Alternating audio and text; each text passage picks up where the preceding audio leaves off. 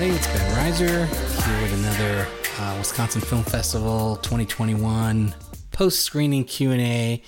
Uh, today I'm here with Megan Zabel Holmes, uh, the the auteur behind Cocoons, uh, which is maybe the shortest film in the festival, but also one of my favorites. Short and sweet. That's how we like it here at the Wisconsin Film Festival.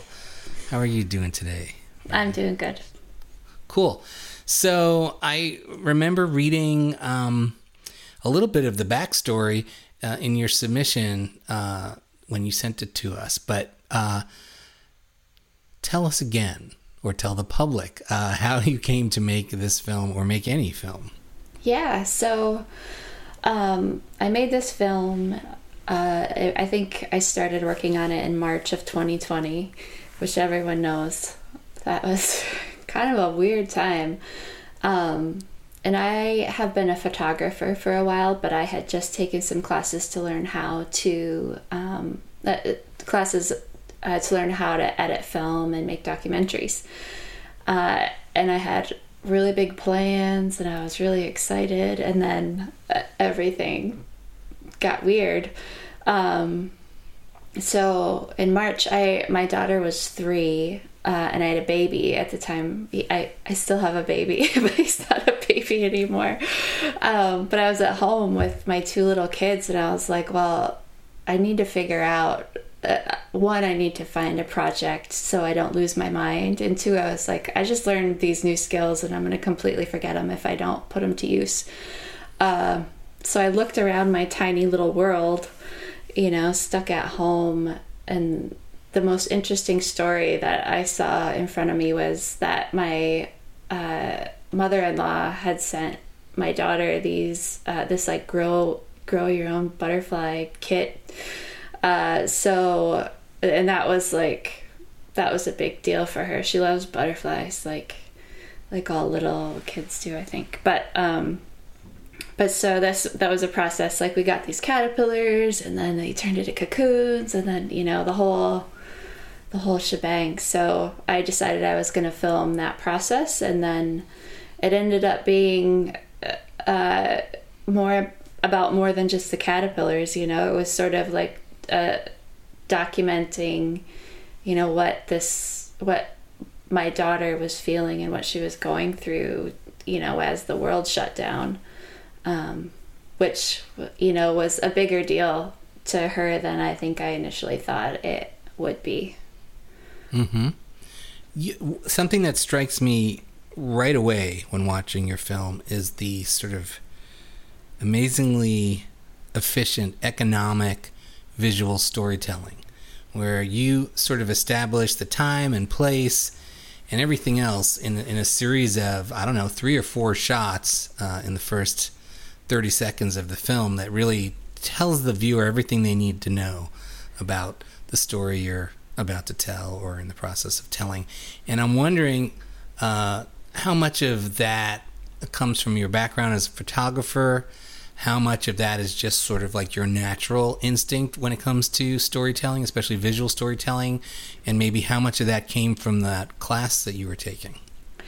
Um, that's a good question. You know, I think I think part of it is just uh, the way that I tend to tell stories. I'm a I'm a writer as well, um, and I've been doing you know journalism storytelling work for a long time. I think um, one particular influence might be that um, for like over a decade I've been a producer of a stage show called Mortified, uh, which is adults um, get on stage and read like a 10 minute piece out of their adolescent diaries.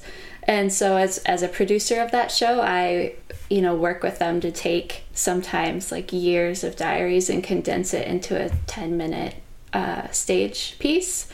Uh, and so those pieces are really tight and they have to be really efficient. Um, and I think that that sort of um, that I think that that those tendencies have carried over into other forms of storytelling that I do. I like to I like things to be really tight, you know, um, and I think that that uh, played out in the in cocoons as well. Mm-hmm. Do you have any like cinematic influences you can point to as like the kind of films or the kind of storytelling in films that you are drawn towards and might have been inspired by for the way this film looks and the way you tell this story? Yeah. Um gosh, I'm sure that there are a lot. I I mean, I think that my um I think that my my beginnings or my background as a photographer influence it a lot. I think um I like to show things rather than tell them. Um, and I think when I was sort of looking for, you know, those establishing shots, you know, I had it in the back of my mind that I was trying to figure out how to like how do I let people know what's going on here and as as efficiently as possible. Um, and also I think I think that our our lives during that time were just so like sparse you know, in some ways. So we, I mean, a lot of the things I shot were the things that we were doing every day, you know, like we would go to a park and we would hang out in our backyard and we would work, you know, be in our house. Like we, there wasn't much else, you know, so that, uh, how boring our lives were, I think, sort of lended itself to like a, maybe some efficient storytelling. Yeah.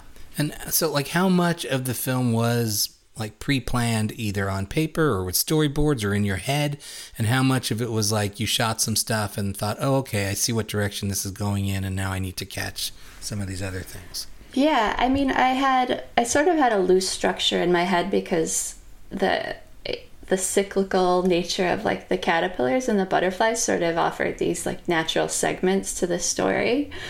Um, so i knew i really wanted to capture all of those like key butterfly moments. And otherwise i was just trying to grab b-roll um, to just sort of show what you know what was going on sort of between those times. Um,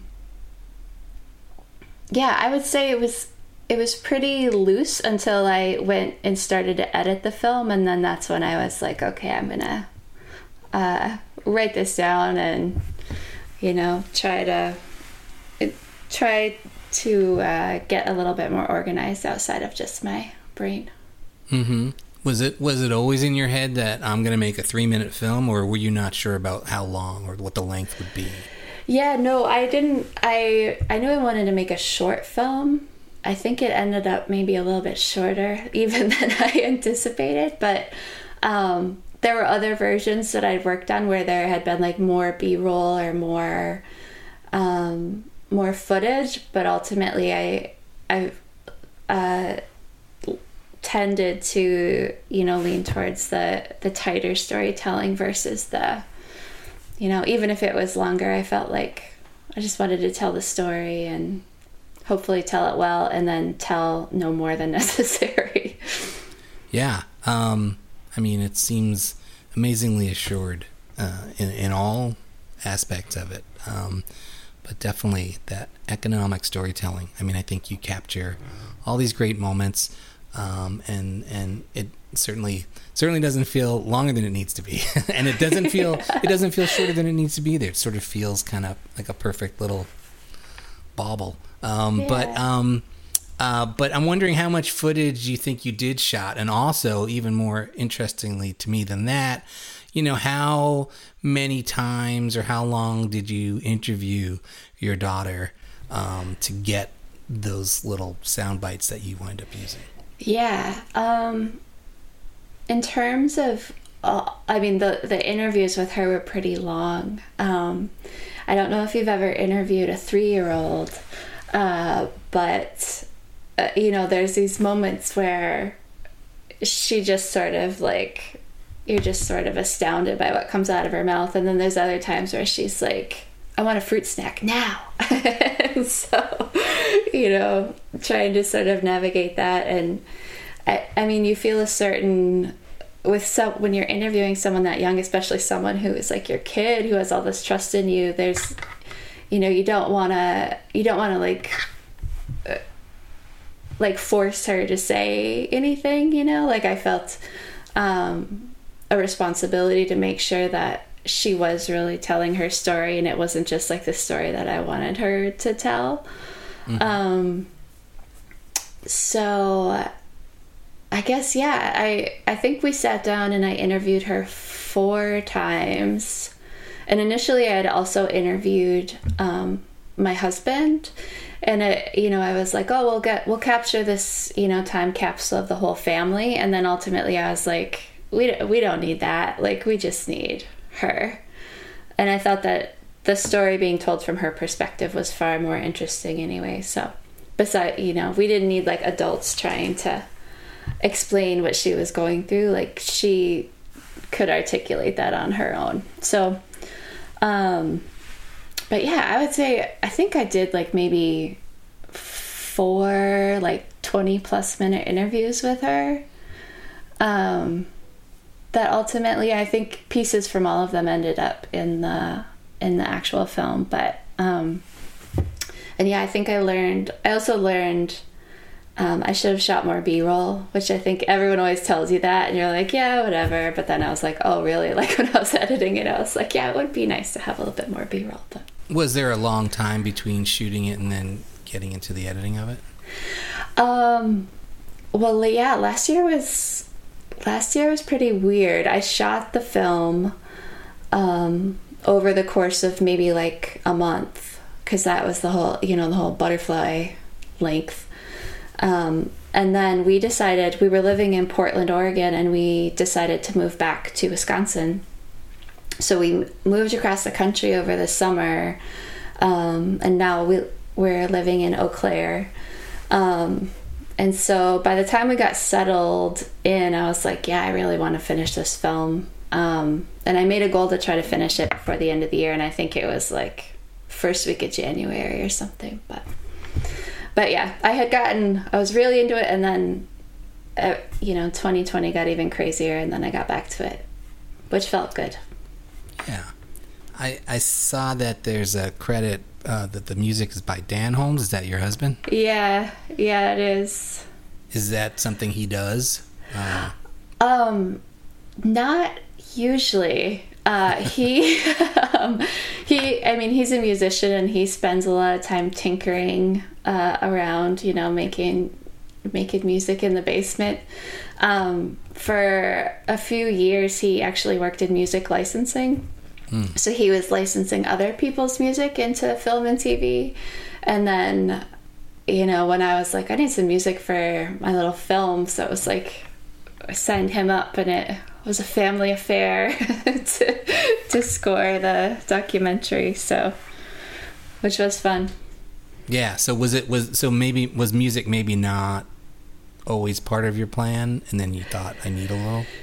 No, it, I mean it was, and I um, like started looking around at music to license to put in it, and I was like, I talked to him, and I was like, I think you can do this. Like, you've played me some of the weird stuff that you've like made in the basement, like, um, so yeah. So he, you know, we kind of talked about where the music was gonna go, and like listened to some examples. Um, and so then he composed something and we tweaked it a little bit and then we plugged it in and we were like, yeah, is great. So, yeah. So you mentioned that you had sort of maybe bigger plans to to dive into um, filmmaking, storytelling uh, before the pandemic, and that's why you took the editing class. Um, and then you you know had to put those plans aside for the most part. But um, did you have specific plans about a documentary uh, that you were wanting to to make uh, before the pandemic hit? Um, so I was uh, basically working as a freelance like storyteller for hire. Um, and so I was creating essentially like creating content for the web uh, through some combination of writing, photography, and then recently video. And I started making videos before I really knew what I was doing. And then I started, like, some of my clients started actually like hiring me to make videos. So I was like, oh, I need to get it together. so I need to learn how to do this uh, the right way. So I had been shooting a lot of video and then handing it off to someone else to edit.